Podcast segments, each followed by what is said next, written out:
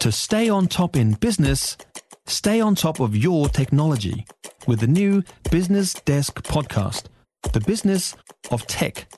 Listen on iHeartRadio or wherever you get your podcasts. You're listening to a podcast from Newstalk Z B. Follow this and our wide range of podcasts now on iHeartRadio. And host of The Country, Jamie Mackay, is with us this evening. Good evening. Good evening, Jack. Sobering reading in the Reserve Bank's November Financial Stability Report on the rural sector.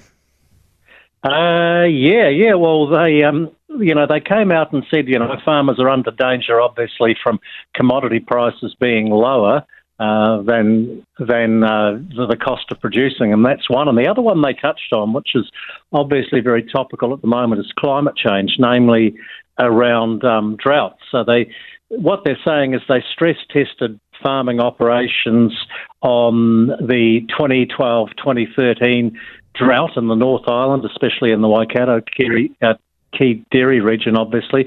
At the time, it was suggested to be the worst in thirty years. Well, that's probably gone out the window as well. And then they stress-tested against a two-year event, which was more severe than anything we've ever previously observed. So, Jack, worst-case scenario was a sixteen percent default rate, which would have uh, a lot of farmers leaving the land, obviously serious implications on asset values and farm prices. North Island farmers would probably be affected worse than South Island farmers simply because the North Island farmers uh, don't have as many irrigation uh opportunities as what we're seeing in the likes of uh, Canterbury and that. So it's a it's a bit of a concern. And also, um, and this is commentary, by the way, from um, Mike McIntyre out of Jarden. He also said, and this was an interesting one, Federated Farmers have come out and said alongside this that we're going to need a, a payout starting with an eight before farmers um, open up their wallets. Interestingly, the futures market, and this is where Mike Jarden, the head of Dairy Derivatives, Mike McIntyre, sorry, I'm all over the place, Jack, the head of Dairy Derivatives, Uh, he said the um, the futures market was trading at over eight dollars for this season, yeah. and for the twenty-five season, uh, trading at nine dollars fifteen on Tuesday evening. So, you know, green shoots light at the end of the tunnel. Yeah, but sheesh, uh, that worst-case scenario, sixteen percent default rate would be devastating. So, obviously, we are all hoping it doesn't come anywhere near that. Hey, um, groundbreaking new technology is going to allow Kiwi farmers to measure methane coming from livestock. Yeah, and this is good. And I've always argued, Jack, that rather than uh, cutting livestock numbers and effectively cutting the nation's income, we need to look at uh, science and technology as a solution to greenhouse gas emissions from ruminants or uh, ruminant livestock. So they're describing this thing as being a bit like the TARDIS from Doctor Who. So the Crown Institute Ag Research has developed a portable chamber that can be transported to farms by road to test individual animals, or cows or cattle.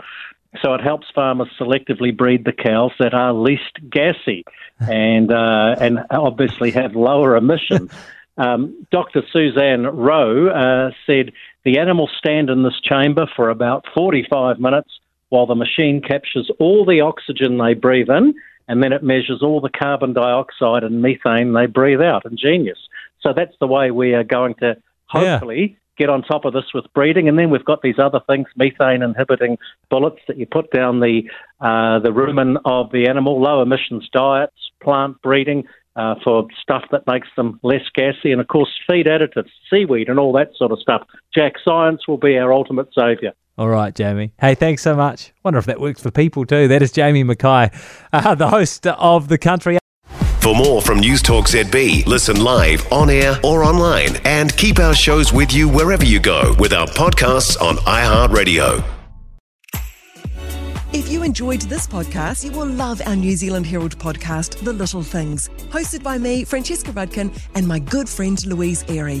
We focus on all the little things that you can do to make a positive impact on your life and to cut through the confusion from the health and wellness industry. Join us every Saturday to hear from the experts for all the tips and advice you need. Just search The Little Things on iHeartRadio or wherever you get your podcasts.